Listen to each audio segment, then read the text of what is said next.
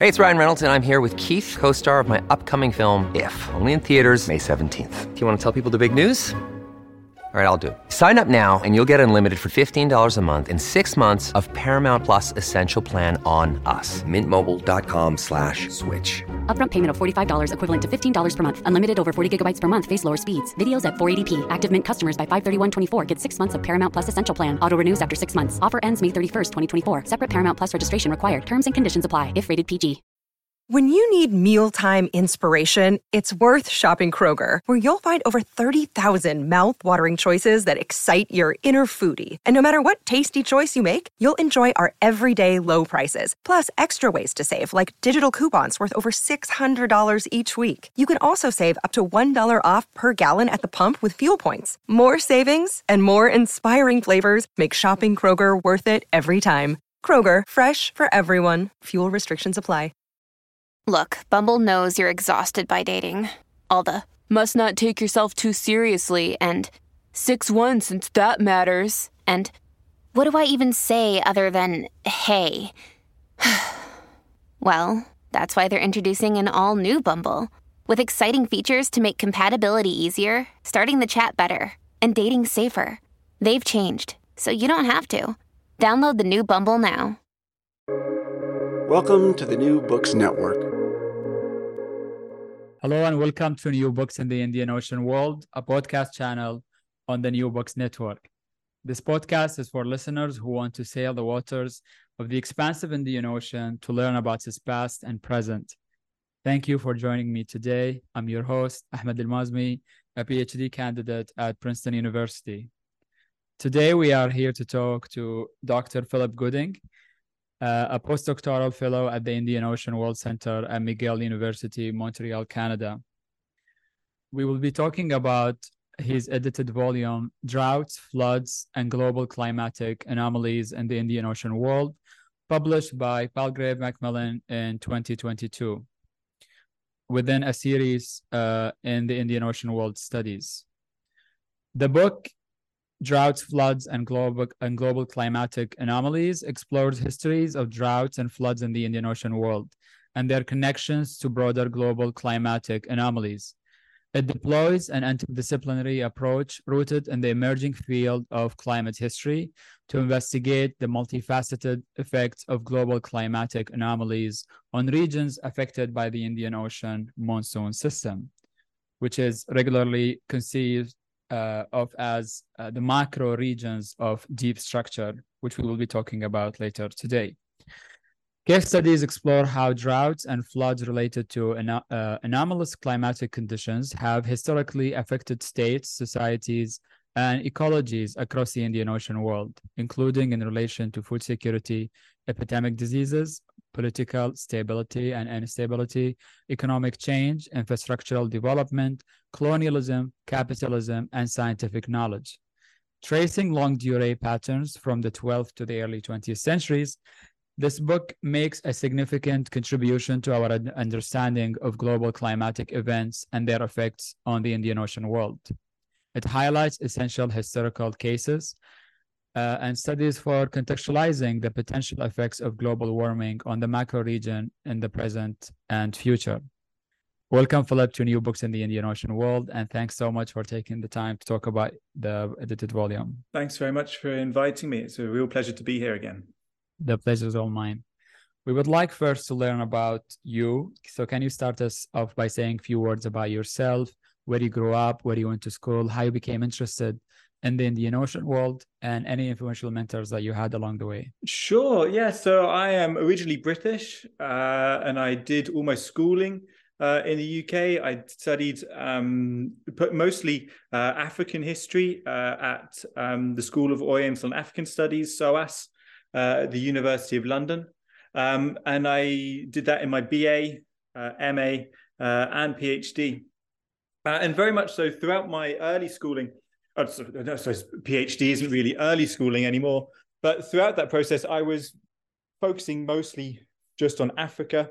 Uh, my PhD thesis, which has now turned into a book, which I've also uh, had an interview about uh, for the New Books Network. That's uh, on the frontiers of the Indian Ocean world, a history of Lake Tanganyika. Um, that uh, so originally always kind of focused within and from an Africanist state, an Africanist um, point of view, um, and that was born out just out of a broad interest uh, in the region. Um, that I kind of continued throughout my studies.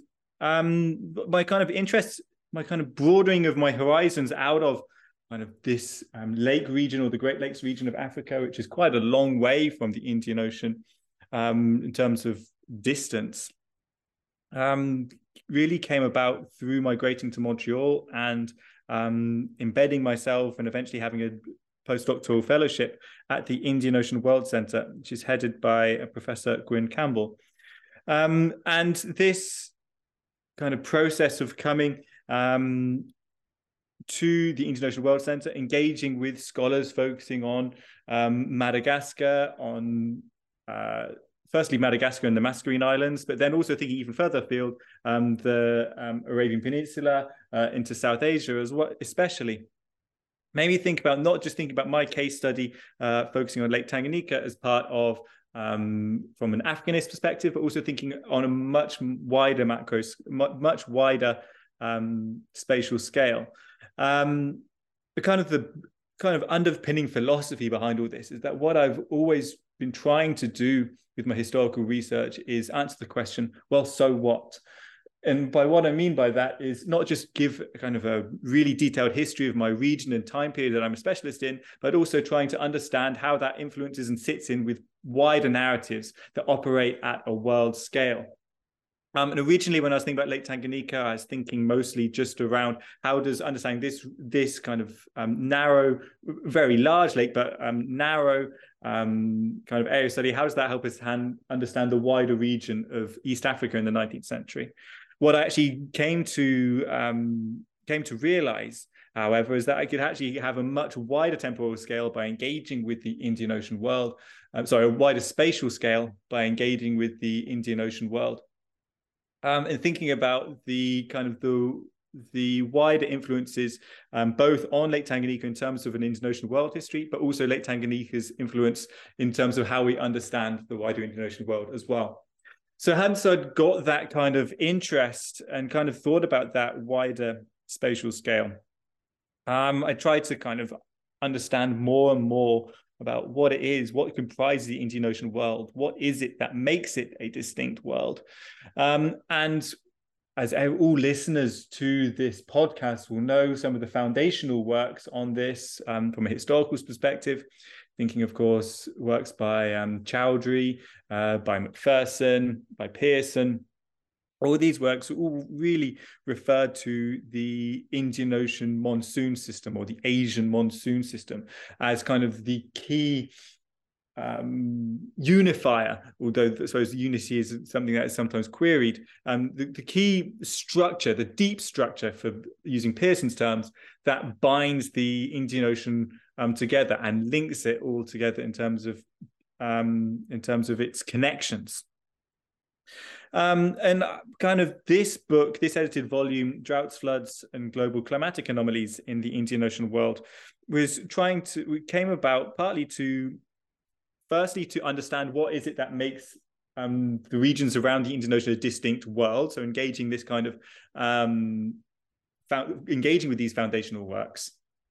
But then moving beyond that and actually trying to um, really assess what are the characteristics of the Asian monsoon system and how has it affected um, the Indian, uh, how has it affected the wider Indian Ocean? One of the things that I think um, a lot of the foundational works is that they take um, the Indian Ocean monsoon system as kind of as a given. There's an annual back and forth.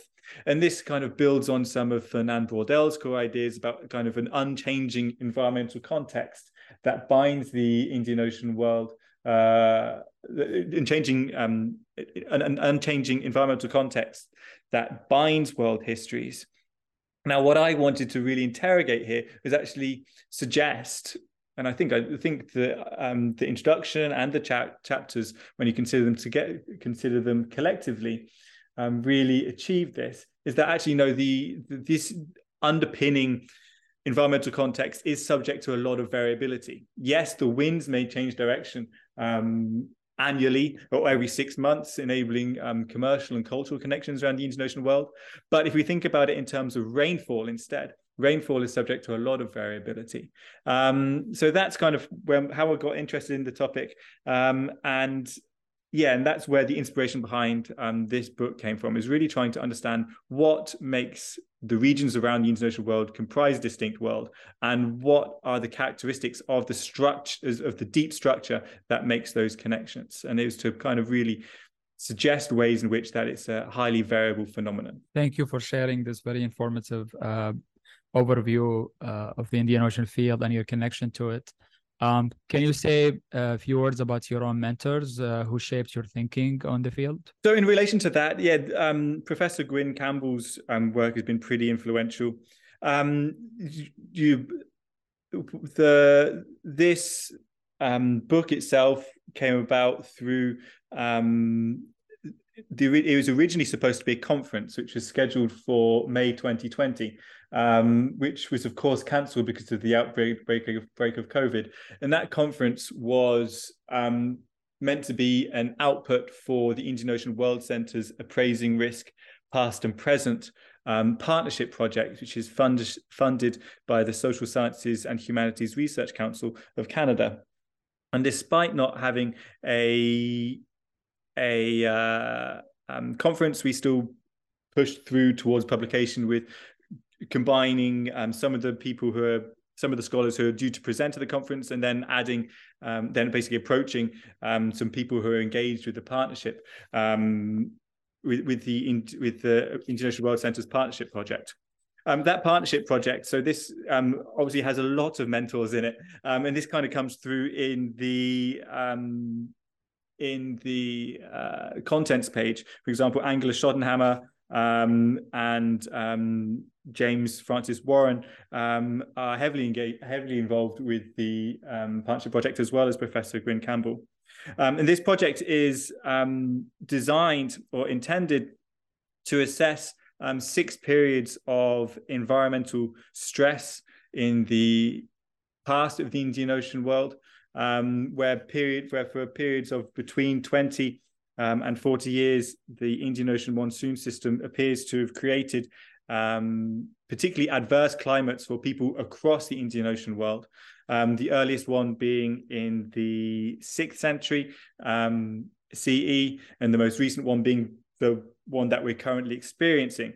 So, in terms of the mentors that really influenced that, is really the, the the major contributors to this partnership project. So that's Professor Gwyn Campbell, who's the PI, and then then Angela Schottenhammer, um, Jim Warren, um, who are also um, member who also wrote papers uh, or chapters for this edited volume. Uh, thank you.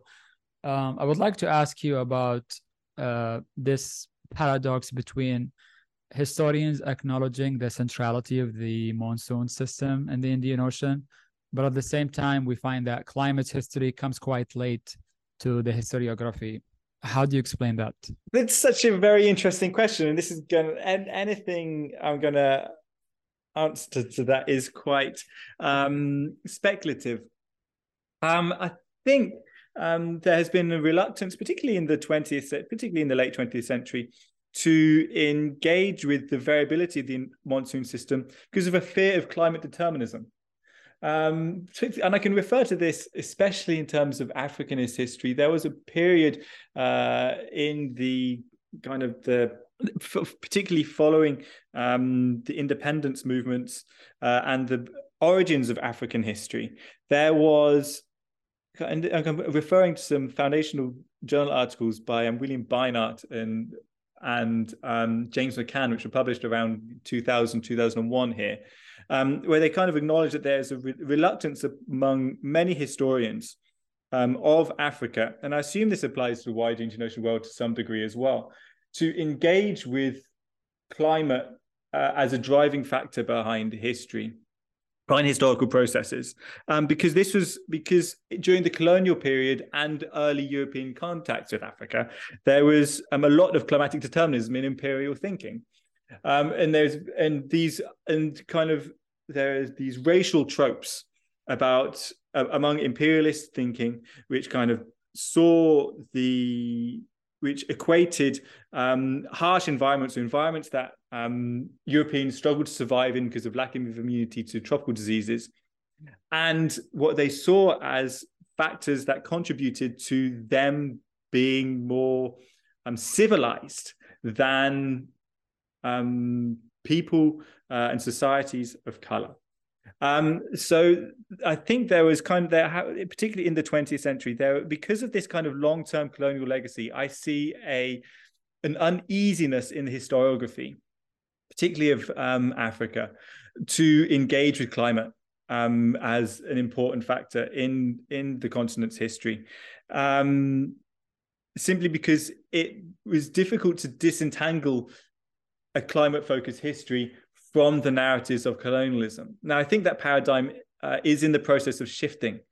Um, and they are find and they're finding new ways to engage in climate, and this is definitely a response to the current challenges of global warming, where I think it's seen as increasingly integral and increasingly important to think about climate and its effects on history, but also at the same time to acknowledge its colonial past and to do it in ways that are different um, to the ways that um, Europeans did in the late 19th and early 20th century. So that would be kind of my speculation. I'd one, I, I do wonder um, about the wider Indian Ocean, the why it might might not have um, impacted so much. Of course, some regions have like a longer tradition of climate history.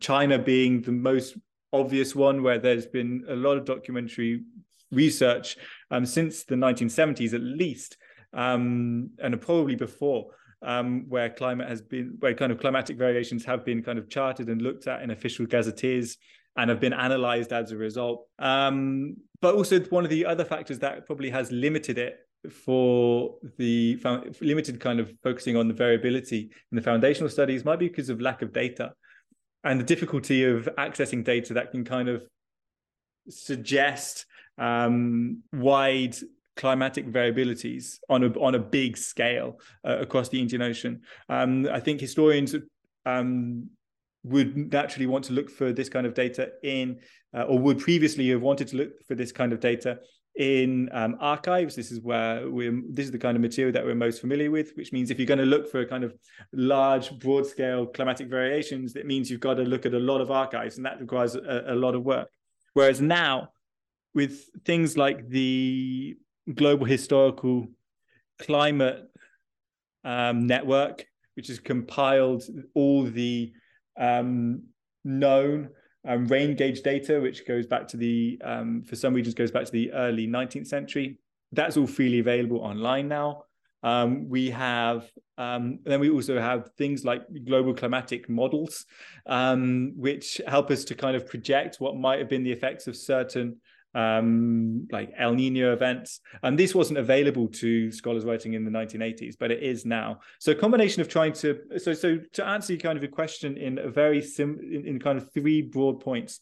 I think uh, a willingness to engage in climate as a factor now that we're trying to move beyond um, colonialist paradigms about the role of climate in history is one factor that is kind of contributing now to the kind of a growth in this history.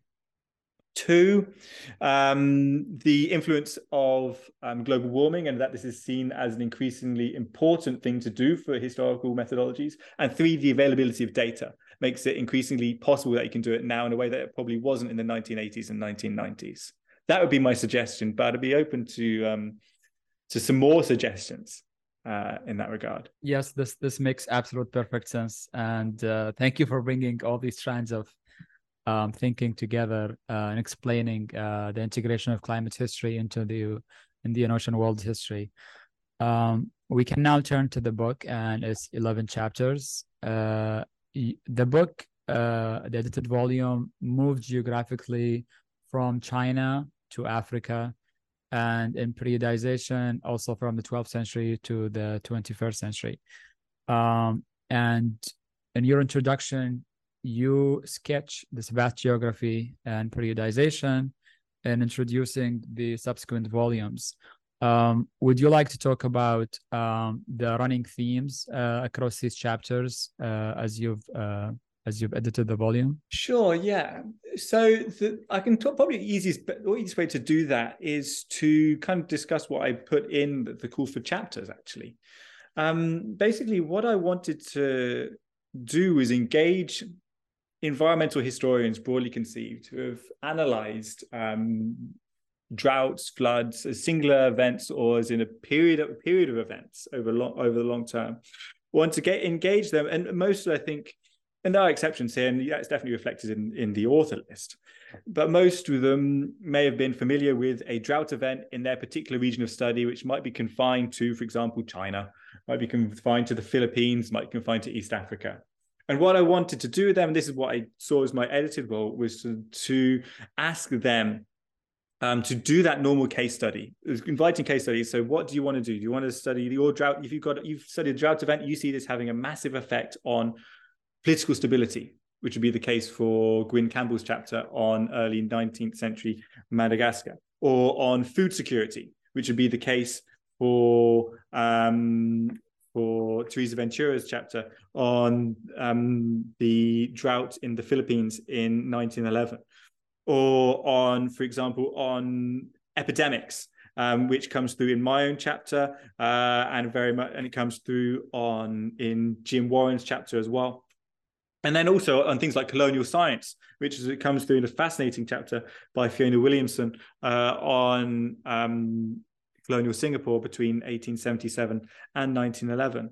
So I wanted to kind of in, invite scholars to, yes, identify their drought or identify their flood, um, and then to kind of use what they know of that drought or flood to kind of think about what how it impacted how it or how it impacted um, other themes in in their region's history. But then, kind of what I saw my role as the ed- as the editor um, was to do two kind of things with that. Is if there is a significant drought or flood in their region of study, my there's a logic behind thinking of the Indian Ocean world as a connected space and connected by the Indian Ocean monsoon system thing, thinking. Is that if there's a massive drought in the Philippines triggered by a massive drought, the, uh, drought, massive drought in the Philippines, for example, to take um, Theresa Ventura's chapter, um, chapter 11, is to think about, um, well, what underpinned that?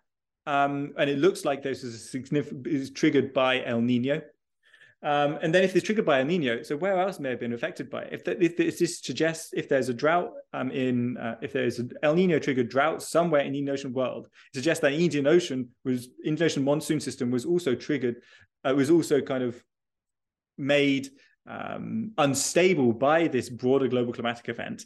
Uh, and then so can we see where else may have been affected by this, um, by this, uh, by this event as well? So that's kind of what I was asking my asking the what the call papers was was to yeah really get to grips with your case study and then we can work together um, to think about what the global climatic factors triggered that triggered that whether there's El Nino whether there's volcanic eruptions whether there's a series of El Nino events whether it's the Indian Ocean dipole where there's all these things linked together in certain ways.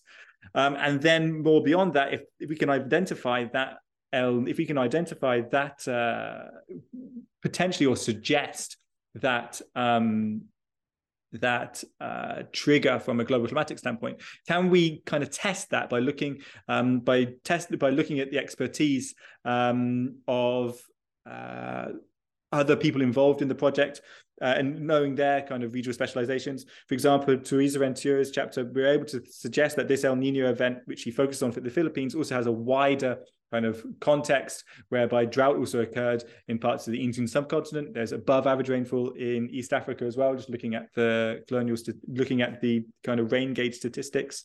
Um, so that's kind of what the idea was that links them all together. Yes, so it's very much kind of started off with a case study that all of the authors would have been experts in already simply because of their regions and time periods of special, specialism. Then the kind of the next step with all of those was to situate them in a wider global climatic context. I mean, what triggers these case studies from a climatic standpoint? Then also, if we can identify that or suggest an identification for that, can we then link it to abnormal climatic conditions elsewhere in the macro region as well, thereby, thereby giving a wider environmental and a wider spatial context for all the case studies that we analyzed. And the answer to that, I think, I think we did that fairly successfully um, with all the chapters. One, a couple of them that really do stand out, however, I just want to draw your attention I really um, Archman Chowdhury's um, chapter, which focuses on the El Nino 1685 to 87. Now he focuses on um, Golconda and the northern Coromandel coast in South Asia, and he links this El Nino event to famine, uh, to drought, um, and then followed by that followed by floods. Uh, and he links it also to famine and to the spread, particularly of smallpox. Now, not only did he think, did he suggest ways in which there are other regions, particularly Southeast Asia, which experienced um, similar levels of drought as in the Coromandel Coast, but he also, therefore, also suggested that the outbreak of smallpox on the Coromandel Coast also that traveled to the Southeast Asia as well um, via the transport of enslaved people by the Dutch VOC. So not just by thinking about so firstly by thinking about the wider climatic context and the wider kind of spatial context in the ocean world, we also have some of the kind of the effects within these local case studies being spread over wider areas as well. Um, yeah, and I think I'll, I'll, leave it at that. I could list you some more, but I don't want to belabor the point. Great, thank you for this. Um, I'm curious about the nature of sources by looking at uh, or thinking about climate change and climate history, um, some of the sources would be, let's say, more straightforward of you know documenting rainfall and weather patterns, and others wouldn't be straightforward, such as literary texts or inscriptions uh, and so on.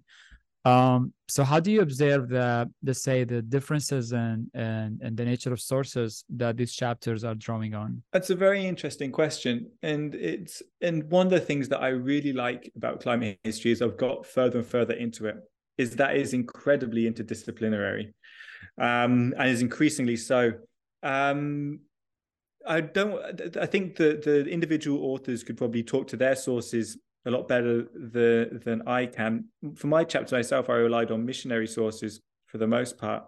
Um, but one, but the sources that really pervade a lot of the book, I wouldn't say the whole book, but a lot of it are things like global climatic models um, and um, global climatic reconstructions. Um, and things like drought atlases. Um, Fiona Williamson's chapter draws on the Monsoon Asia Drought Atlas, for example. Um, and these are natural, these, so as I'm sure a lot of um, listeners are aware of, like a lot of um, climate reconstructions use, for example, tree rings, ice cores, lake sediments, uh, uh, corals um, to reconstruct and past climates. They've also been uh, to suggest levels of rainfall at different times. So this is kind of looking at the natural world as a source, or analysis of natural phenomena as natural flora, natural um, flora um, as a uh, as a source. Now these um, now, what happens if you put all this data together um, next to each other? You can kind of also reconstruct past um, climatic conditions in kind of a, a, in their kind of in a certain locale. But If there's one, if there's a series of tree rings in a certain locale, then you can kind of maybe reconstruct past climatic conditions. But then you can also feed these into global climatic models. So even where there are um, maybe no natural proxy data or very limited amounts of natural proxy data, you might be able to suggest um, or you can suggest, I should say, um, levels of rainfall and broader climatic conditions in those regions as well by putting the kind of integrating them into wider drought atlases um, or um, climate reconstructions. Um, so these are the kind of sources which I think are almost like the next stage in climate climate historical research that I, that we started to engage with in this um, entered volume. And I think we're going to engage with more. In fact, I'm trying to do so right now.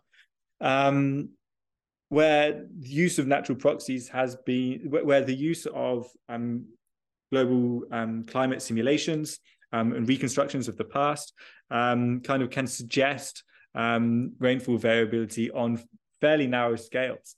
Um, one such project, um, the 20th century reanalysis um, so reanalysis is the process.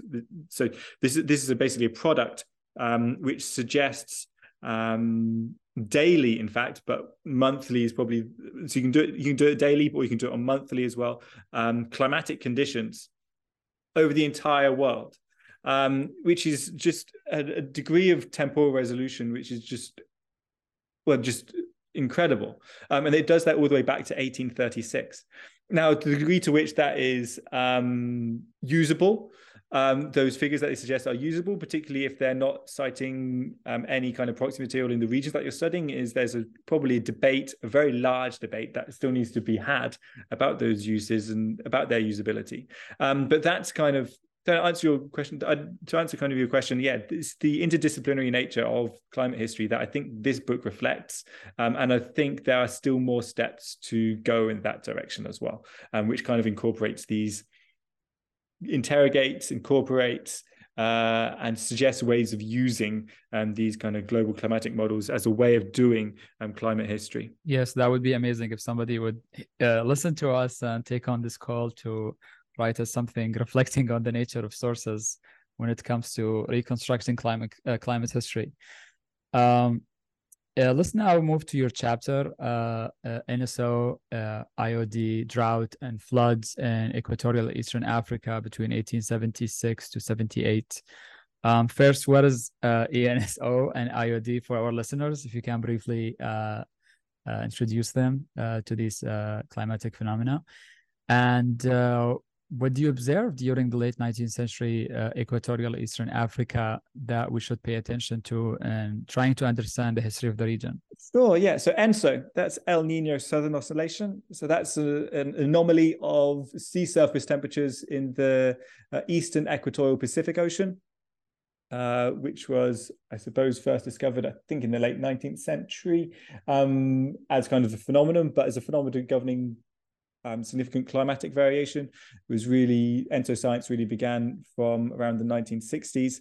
Uh, and El Nino southern oscillation. So this is when sea surface temperatures are significantly above normal is an El Nino year, uh, and when they're below normal is a La Nina year. We're talking about an, a positive.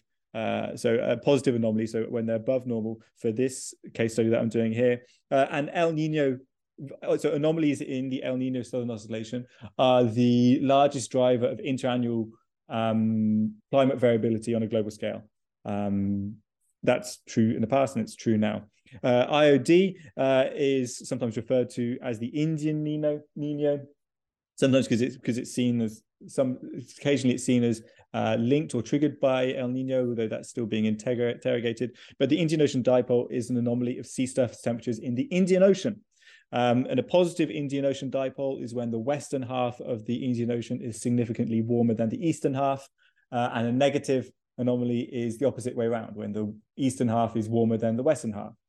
Because of fact, because of um, the process of convection, if there is an anomaly of Indian Ocean dipole, the eastern sorry the, when there is an anomaly of Indian Ocean dipole, the war the areas around the warmer half of the Indian Ocean will receive significantly above average rainfall, and the areas on the colder half of the around the colder half of the Indian Ocean will receive below average rainfall.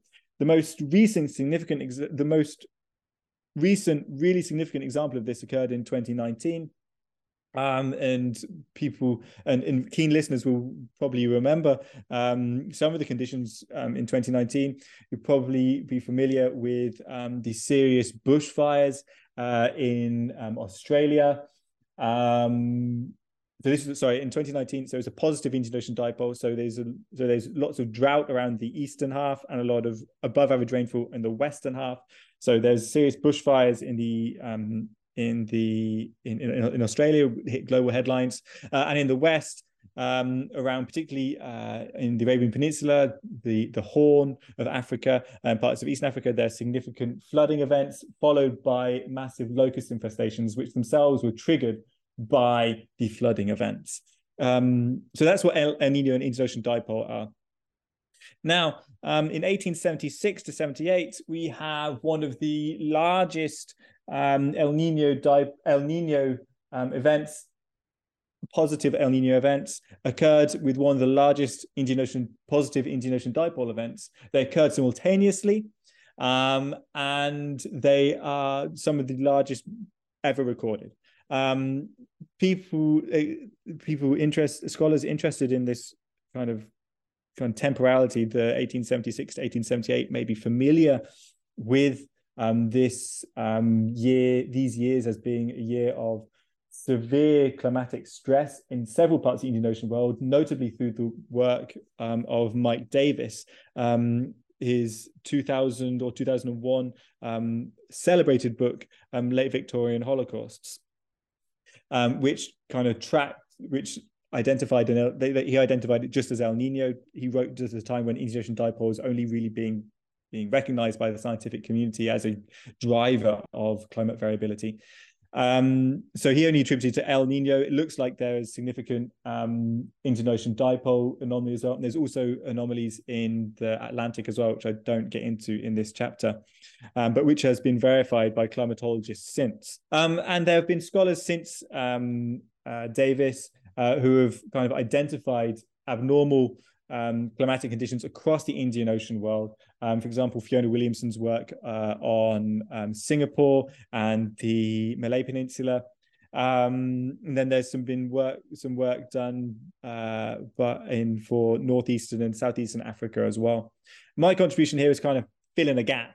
Um, Equatorial Eastern Africa is the region that I was originally trained in, and I'd consulted the archives with the view to thinking, well, did East Africa experience um, these significant rainfall uh, events? Did it have abnormal climate climatic conditions as well? Simply because the rest of the Indian Ocean world, or large swathes of the Indian Ocean world, looks like there have been too. Uh, and the answer to that question was yes. Um, the, that there were significantly well, weird climatic phenomena going on, which are recorded in the missionary um, archives.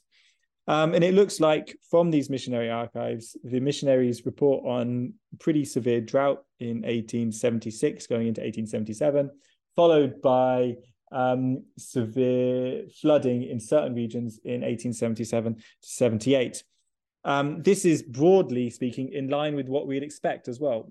Um, climatological research, notably by Sharon Nicholson, she has investigated a lot about how, what the what the effects of El Nino and Indian Ocean dipole are on East African climate. And yeah, broadly speaking, we'd expect there to be below rainfall in the year before the onset of El Nino conditions and significantly above average rainfall in the year of. And this really comes through in the missionary sources. Now, the missionaries themselves were only just entering the region at this time. So, what they are commenting on, they didn't really understand. And a lot of what we kind of is only after, sometimes to some, they did commented a lot on floods in 1877 to 78, which they really didn't expect. But it's also in years afterwards, they commented on their, they kind of reflected on kind of experiences of this year and was like, yeah, that was really weird. We've never experienced that We've not experienced that again. Like 1877 to 78 was a massively above average rainfall, or a lot more than we'd normally expect. So, in kind of identify, looking, so kind of with this uh, chapter, I went through the missionary archives, um, a mixture of the Church Missionary Society um, archives, the London Missionary Society archives, the um, White Fathers archives, and kind of identified their reports of um, below average rainfall and above average rainfall.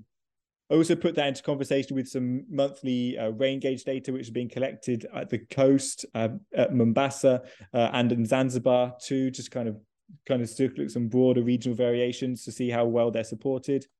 Um, and uh, yeah, by kind of reconstructing where the most severe droughts or the most abundant flood or the largest inundations occurred, I kind of linked what these effects might have been on society. I kind of linked it to kind of three broad thematic phenom- phenomena. Um, there looks like there have been some food shortages in the year of drought, particularly um, uh, around Mpwapwa, uh, which is uh, just beyond the coastal hinterland.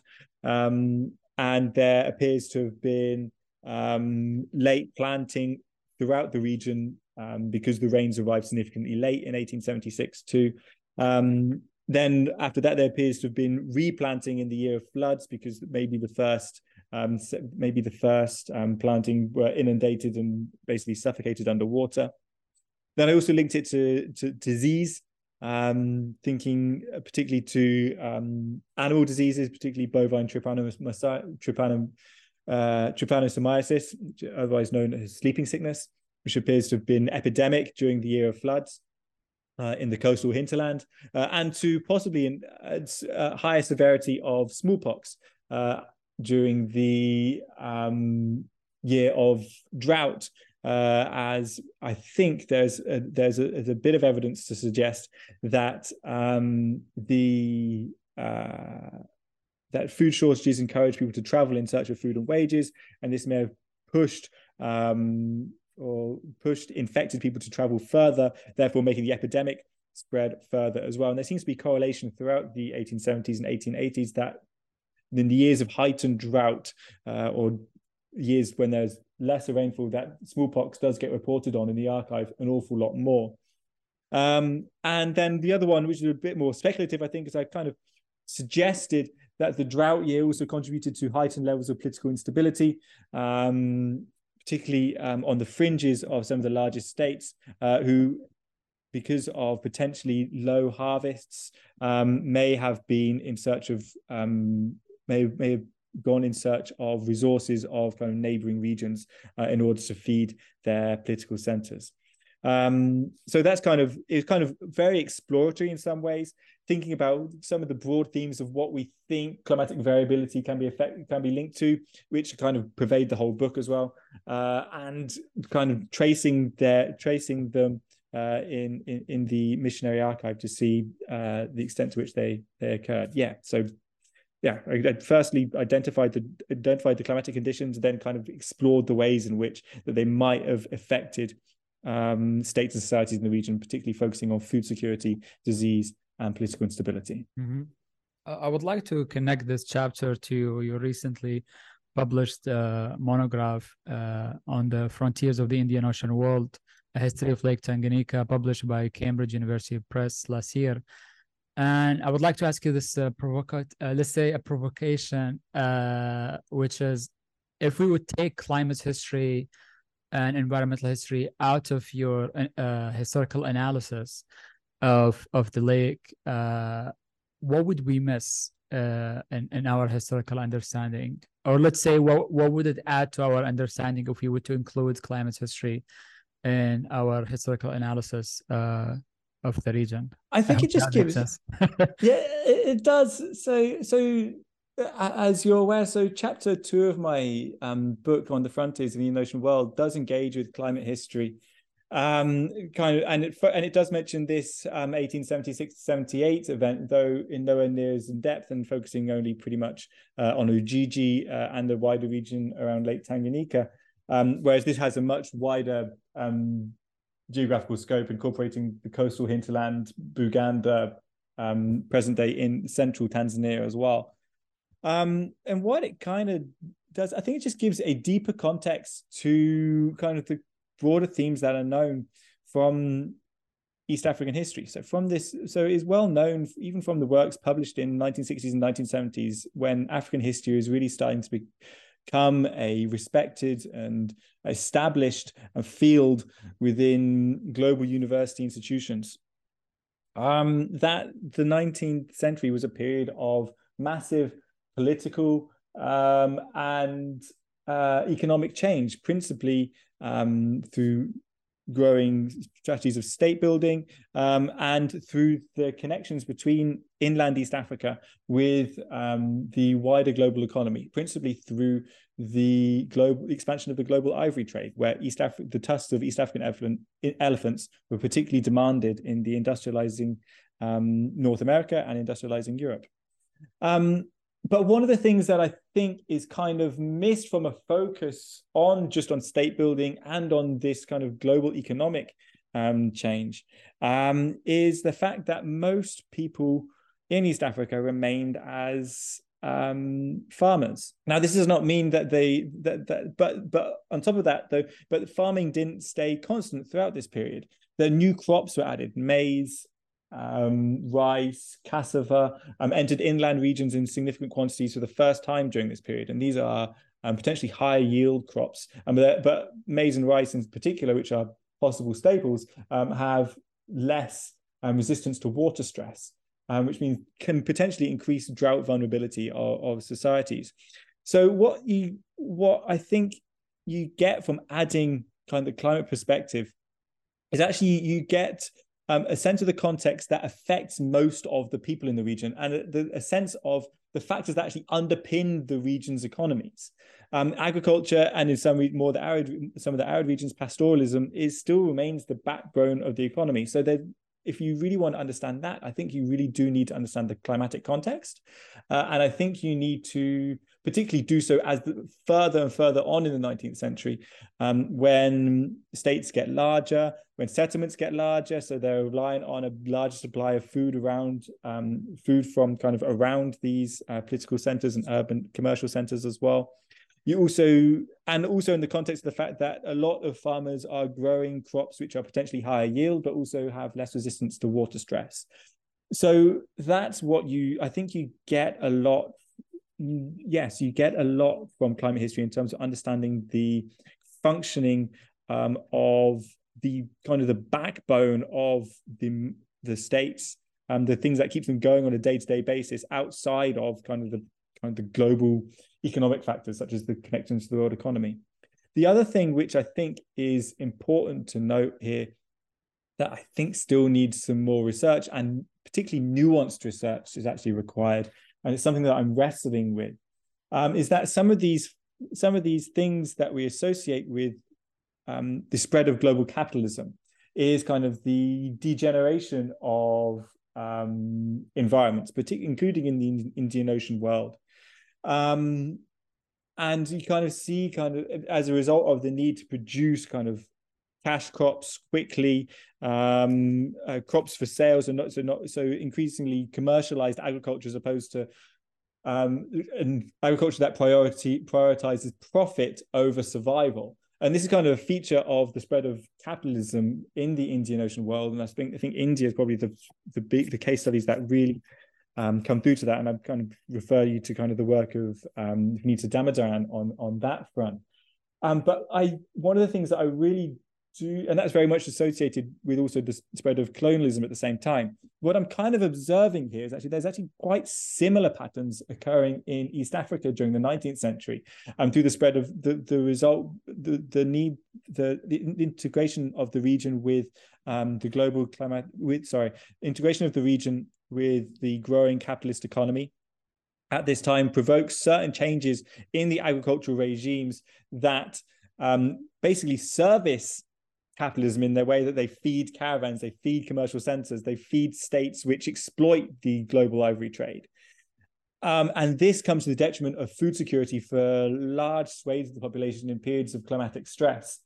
Um, now, this kind of gives kind of an agentive, this kind of, in some ways, gives agency to a lot of agency for structures emanating from the global north from from the the metropoles where capitalism is being spread from, so from the UK, from the United States. Um, and this kind of goes contrary to a lot of what Africanist historical research has been uh, since the 1960s, which is to basically understand African history in its own right, um, to get out of Eurocentric paradigms where you've got to where you focus on local agency local local revolutions the local drivers of state building local drivers of economic change and how they responded in i suppose ways that are not cogent with um, what capitalism would expect because these are distinctly local responses you don't want to smooth out these overall uh, you don't want to smooth out vast differences um, across um, between Europe and Africa. And one of the things I'm really wrestling with here um, which I think requires more research and I think comes from bringing the environment and the environmental context into it, is that we're kind of seeing actually know there is a significant kind of European or at least capitalistic influence on East Africa during the 19th century, um, which needs to be unpicked. One of the, I the way that I'm kind of framing this is how am I, how do you conceptualize African uh, agency or um, African autonomy um, within the context of growing European capitalist hegemony, even if that doesn't seem to be direct on East Africa at the same time in the 19th century. What I'm exploring at the moment, what you get from studying environmental context is need to wrestle with that question more. Uh, and I think that's where something that I'm kind of wrestling with now and hope to continue to do so in the future. Uh, thank you for that. Can you um, say something about um, who would you hope will read this book and what sort of impact would you like it to have? Uh, yes. So I think this book is mostly for um, academics. I don't. I'd, I'd love to say that it, it has a really wide readership for undergraduates. It probably doesn't, except in a methods course, um, which would talk about climate history as a as as method uh, and the ways you can incorporate diverse source types. For example, you alluded to a couple like uh, um, with uh, carvings and art history, um, but also the ones I mentioned too, like global climatic models and how you can integrate those as series. So in an, maybe an environment, so under so a methods course uh, in um, in um, in history would be uh, a way that it could be integrated into an undergraduate reading list. But other than that, I think it's mostly experts in climate history, and it is mostly interested. I and I think this gives kind of a, a nice overview of the possibilities um, for kind of specialists in East African history, late 19th century East African history, would be interested to read my take on the late 1870s and Stephen Rockel's take on the 1880s. Um, and then specialists in China, in the history of China, would want to read, I'd expect, would be very interested in um, Silvia uh, Ebner, von Eschenbach's chapter and Agnes Schottenhammer's chapter. So there's kind of, I think most, I think most um, readings of it will be on a chapter by chapter basis for people interested in particular um, regions within the Indian Ocean world.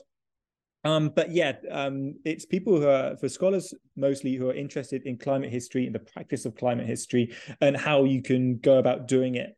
Um, and also, the other group would be um, Indian Oceanist historians and how you understand the Indian Ocean uh, and Indian Ocean world as a connected space. I think quite a lot of the connections um, are kind of conceived in terms of cultural connections uh, and economic connections through physical lines of connection um, by oceanic trade and oceanic migrations. I think there's other connections to draw out here, particularly with the um, collective experiences uh, of the Indian Ocean monsoon system and anomalies and variations uh, therein. So yeah, I think it's mostly going to be experts, academics who are going to be engaged with the book as a whole.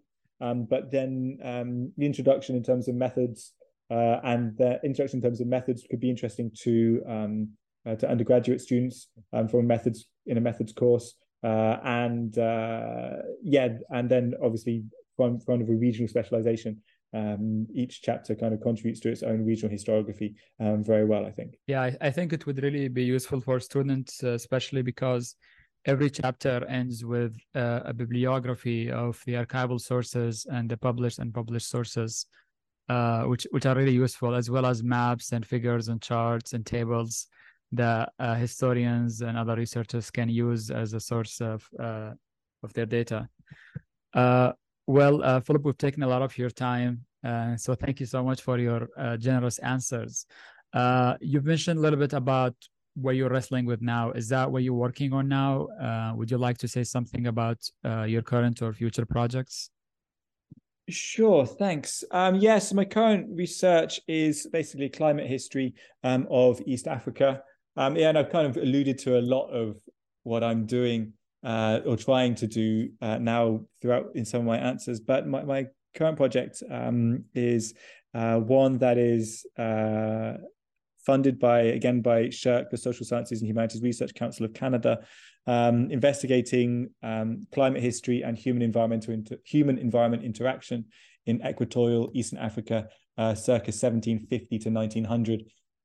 Uh, and the idea here is kind of similar with this edited volume, um, is to kind of write a climate history of the region, um, firstly by reconstructing past climates using a variety of sources, um, and then using that kind of new climate archive is what I'm kind of trying. I'm trying to create basically an archive that uses climate models, documentary sources, um, climate reanalysis, um, global circulation models, um, local proxy records in like lake sediments, read um, tree rings from just outside the region, coral records from in the Indian Ocean itself, to kind of make a reconstruct climate for the period 1750 to 1900. Some of the early periods I'm kind of doing on a decadal scale some of the later periods will be doing on you can even do on on a monthly scale we're probably limited limit for the purposes purpose of analysis.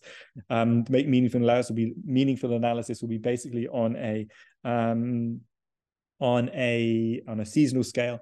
And basically creating this kind of climate archive using all these diverse source types um, as a basis to reinterpret um, East African history focusing principally on the major state building zones in that region during the um, late 18th to 19th centuries, which is inland central Tanzania around the Unyamwezi kingdoms, um, and then also in um, Buganda in present day Uganda, um, and kind of assess the ways, kind of assess the ways in which variable climatic conditions um, influence um, the growth of states. Um, during this period in those two zones uh, over the 19th century, I, over the 18th and 19th centuries. Um, I'm in the process of, I've done most of the research for that. I'm in the process of trying to write it up. Um, and hopefully there'll be a book proposal going out before the end of the year, and uh, then we'll start possibly trying to, well, get it finished. I look forward to that, and best of luck um, with drafting the book. Uh, thank you so much for your time today and for sharing uh, your insights and thoughts about climate history and the Indian Ocean. And thank you for the listeners uh, for listening to today's episode, in which we explored droughts, floods, and global climatic anomalies in the Indian Ocean, world published by Palgrave Macmillan in 2022.